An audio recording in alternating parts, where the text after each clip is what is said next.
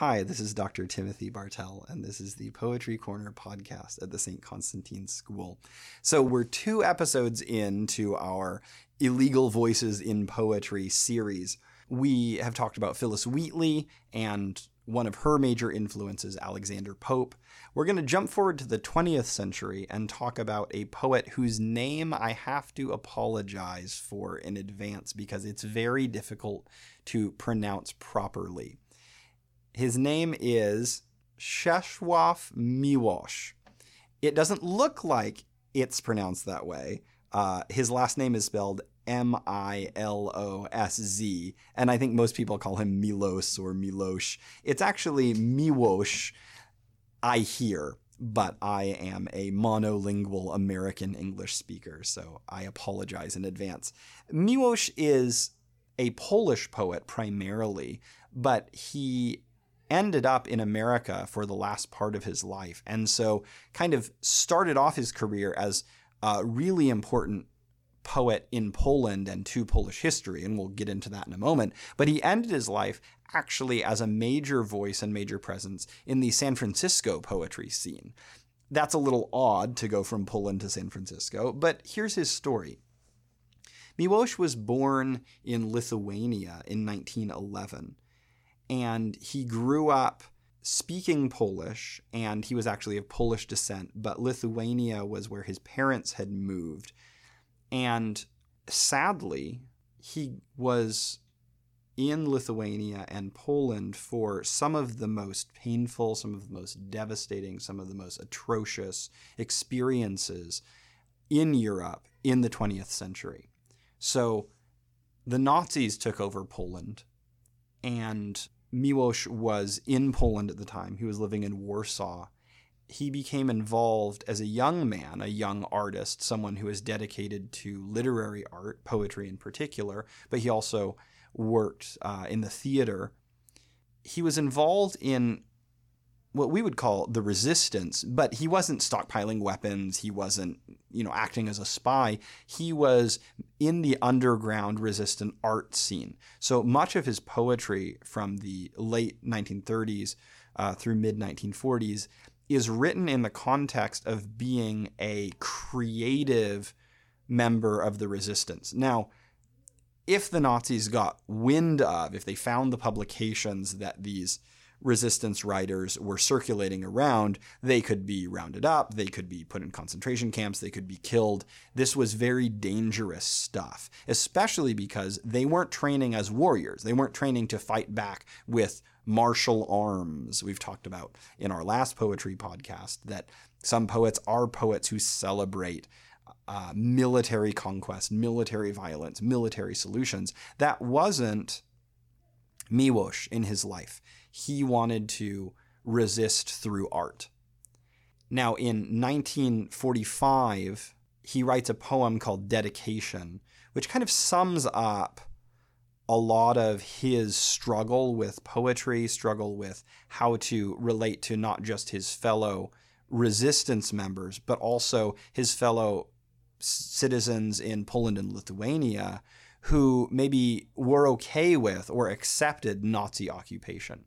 Now, if that wasn't bad enough, when Warsaw is liberated from Nazi rule, it's liberated by the communists. And after this poem is written for a good decade, Miłosz would work for the communist government as a foreign minister in Paris. And he saw things getting worse and worse in communist Poland to the point where he was asked to come back to Poland uh, around 1960 by the Soviet government. And he said, No, I think I'm quitting and staying here. And the fact that he was in Paris meant they couldn't touch him and he lived in Paris for a number of years and then weirdly was offered a position to teach at the University of Berkeley in California. And so thought, well, that's a lot farther from uh, the USSR than Paris is. And so ended up in Berkeley in the 1960s and got to be this very odd presence and voice in the 1960s Berkeley counterculture. He had lived through Nazi occupation, he had lived through communist occupation, and was even kind of forced to be an official spokesperson and tool of the communist government. So Miłosz's perspective on totalitarian rule, on totalitarian regime, on art within totalitarian experience is so important in in the 20th century. And in fact, in 1980, once he had been out of uh, the communist scene for uh, a couple decades, he was awarded the Nobel Prize in Literature. And in fact, the USSR couldn't contain his writing after he got the Nobel Prize. And so they they said, okay, we know people are going to try and read him. So they put together a Soviet collection of his poems and said, okay, these are the poems we're most okay with you reading and, and sold them. And apparently, I think they sold 200,000 copies when they were first published, which was kind of unheard of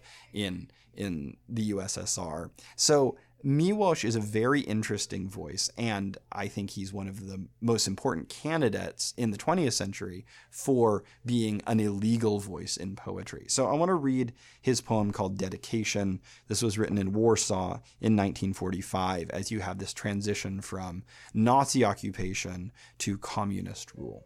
Dedication. You whom I could not save, listen to me. Try to understand this simple speech as I would be ashamed of another. I swear, there is in me no wizardry of words. I speak to you with silence like a cloud or a tree. What strengthened me for you was lethal. You mixed up farewell to an epoch with the beginning of a new one, inspiration of hatred with lyrical beauty, blind force with accomplished shape. Here is the valley of shallow Polish rivers, and an immense bridge going into white fog. Here is a broken city, and the wind throws the screams of gulls on your grave when I am talking with you. What is poetry which does not save nations or people? a connivance with official lies, a song of drunkards whose throat will be cut in a moment, readings for sophomore girls that I wanted good poetry without knowing it, that I discovered late its salutary aim. In this and only this I find salvation. They used to pour millet on graves or poppy seeds to feed the dead who had come disguised as birds. I put this book here for you, who once lived, so that you should visit us no more. So, this is a poem that has an interesting history, actually, in becoming Englished. It was written in Polish, obviously, uh, in Warsaw in 1945. And a lot of major Eastern European poets have been translated by very accomplished translators into English over the years. Miłosz is a little bit unique because he himself translated this with the help of the American, in fact, Berkeley poet uh, Robert Hass. So this is a probably decades later translation into English by the poet himself. And it's one of the reasons why I kind of felt a little more confident reading you this poem because the poet himself got to make the final choices about how it would appear in English. It's not another translator saying, ah, "I think this is how it should sound." It's it's the poet himself. And if you listen to it and if you look at it on the page, you'll see that it's not it's not conventionally formal in English, but it's not an English poem. It's it's a Polish poem that has been translated into English for English readers. We're a step removed from its original sound, its original form.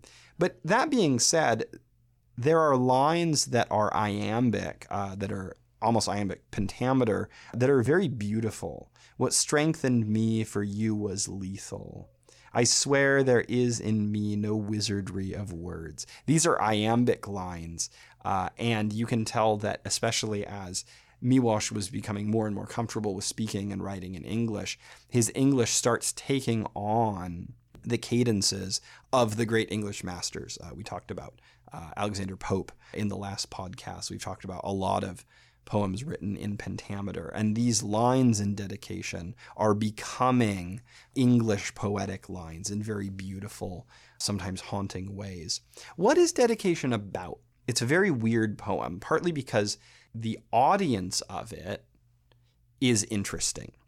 It starts off with the word you, and I think we've talked about this before in this podcast. I know I talk about it a lot to my creative writing students.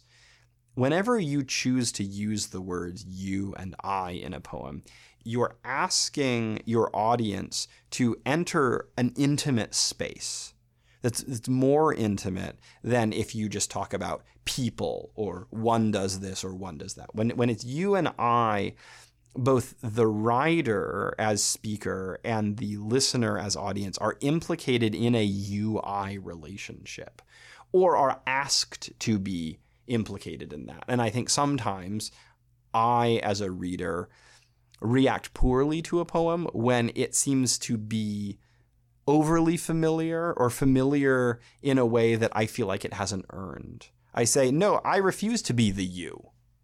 Show me that I should trust you enough to be the you in a poem.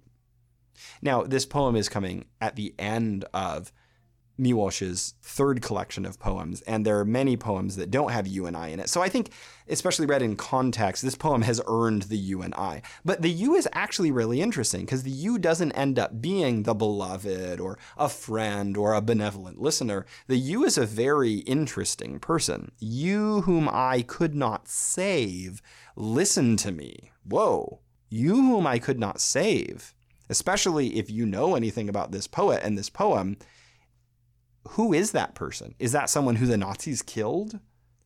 Is that, oh goodness, is that someone who became a Nazi collaborator? You whom I could not save? When I first read this, I thought, oh no, it's, it's, it's someone who's been killed. Uh, he couldn't save them. Ah, sad. But as we keep reading, I think it becomes even darker than that. You whom I could not save, listen to me. Try to understand this simple speech as I would be ashamed of another. I swear there is in me no wizardry of words. I speak to you with silence like a cloud or a tree. This is an interesting, a little bit self deprecating, but a little bit trying to convince the reader of honesty, of earnestness. I'm not trying to trip you up with words. I'm not trying to cast an enchantment over you as a poet might try and, you know, stir up your feelings to manipulate you. I'm not trying to do that, he's saying. What strengthened me for you was lethal. You mixed up farewell to an epoch with the beginning of a new one, inspiration of hatred with lyrical beauty, blind force with accomplished shape. Okay, interesting. So this you has very different interpretations of the world of cultural happenings, perhaps, than the speaker. What strengthened me, Miłosz, or the speaker is saying, for you was lethal. You mixed up farewell to an epoch with the beginning of a new one. So that which strengthens the speaker seems deadly to the you. That which was having to say goodbye to an epoch that was implied that they loved to the speaker seemed like a whole new exciting beginning to the you. That which seemed like hatred seemed like beauty. And I think this is where we start to see there are strong implications that this person has bought into a political regime, bought into a way of life, a way of seeing that society needed to be ordered that resulted in actual atrocity.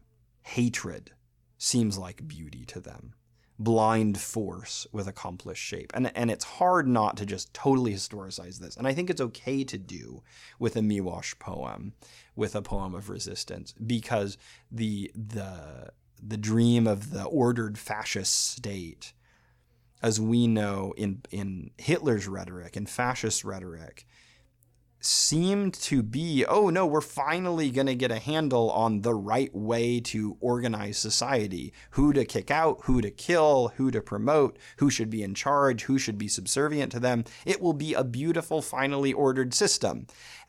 Oh, it turns out we need to commit genocide. and so uh, is is saying this in an interesting way. He he's he's acknowledging, look, I know you, you with the fascist outlook. I know you think that this is beautiful order, but see what I see. See that it is hatred and blind force. And also, I think this this first line uh, of this second stanza that I read, "What strengthened me for you is lethal." It's also an acknowledgement that the fascist perspective sees Poland keeping its old ways of doing things as lethal. That the fascist perspective is threatened by the tradition, the pre-fascist tradition of Poland. Now, one thing we haven't talked about yet, and I, we don't have time to get very much into, is that like Pope, Miłosz is Catholic. And even though he writes very honestly of struggling with the justice of God in an unjust world and, and the presence of God in the suffering of victims of both Nazi and communist atrocity, Miłosz remained a Catholic and is one of the most important Eastern European Catholic voices, along with people like uh, Pope John Paul II in the 20th century. So, Catholicism, traditional uh, Polish Catholicism, he acknowledges that looks lethal to the fascist. And of course, it would look very lethal to the communists too. And I think it's interesting that this is written as Poland is moving over from being fascist dominated to communist dominated. And this could be turned toward a communist you as well. And I don't know whether Miłosz actually had that double meaning in mind or not, but I think it could be applied to anyone who is imposing through violence their order on someone who is trying to hold on to the good, trying to hold on to that which seems uh, traditional and that which seems like home. There's there's sort of a dual danger. Each sees the other as dangerous. Of course, Miłosz's speaker, and I think we like this in resistance poets. Miłosz's speaker doesn't end in moral quandary, saying, well, gosh, I, I don't know what's right. I don't know what's, what's lethal and what's beautiful. Miłosz knows, or at least uh, his speaker presents, that in fact the you has made a big mistake. The you is in fact wrong. Here is the valley of shallow Polish rivers and an immense bridge going into white fog. Here is a broken city and the wind throws the scream of gulls on your grave when I am talking with you. Whoa, you is dead. The wind throws the scream of gulls on your grave when I am talking with you. This is an I standing before a grave. So, in one sense, this is a you that the speaker could not save from their ideology, their totalitarian ideology, but this is also a you who died in that. This isn't a you who could say, "Oh gosh, yeah, I was really wrong about that." Uh, very famously, the the American poet Ezra Pound very much bought into fascist ideology and even went on the radio uh, spouting fascist propaganda at the U.S. troops uh, as they were advancing through Mussolini's Italy. And Pound uh, Pound was jailed for treason, declared insane, uh, spent many years in an insane asylum in very poor condition. And when he came out, he sort of went through this therapeutic period in the last years of his life where he he said, "Look, I was wrong. I was wrong. I was wrong. I I renounce what I said that I believed." Uh, whether or not we interpret Pound as actually being sincere in that, Pound got to repent, got to have a a moment of public recantation of those totalitarian beliefs and totalitarian actions that he took. This you doesn't have that. This you has died in their wrongness. And and I think that in this poem there's some pity for the you. There's a sense that Miłosz thinks maybe I could have saved the you. You whom I could not save, listen to me. Also, Miłosz gets to show off a little bit here, showing that he can describe trees and rivers and the Polish landscape, but it's a dark landscape. An immense bridge going into white fog. Here is a broken city. And that is literally broken. The Nazis demolished Warsaw.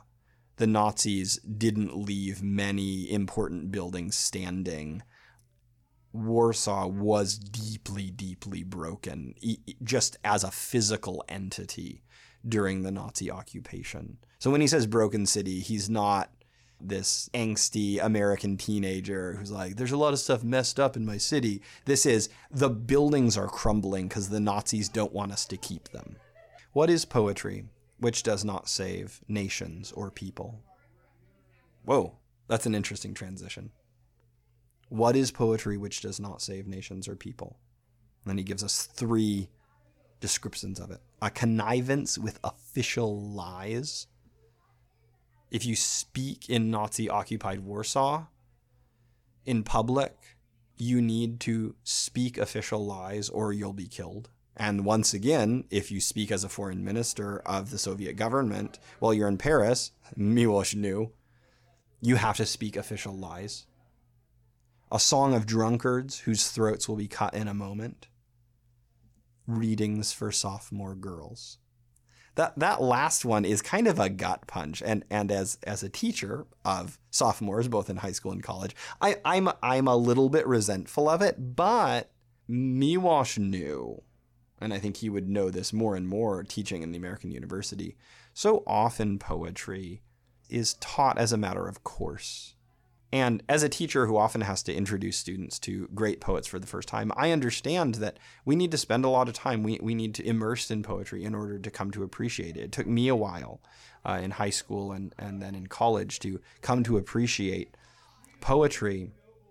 But but I but it's a it's a little bit of a dig here. He's saying, look, poetry that doesn't save nations or people, that's a poetry that's either official lies, propaganda, speaking the legal words because the illegal words will get you killed, or it's a song of drunkards whose throats will be cut in a moment.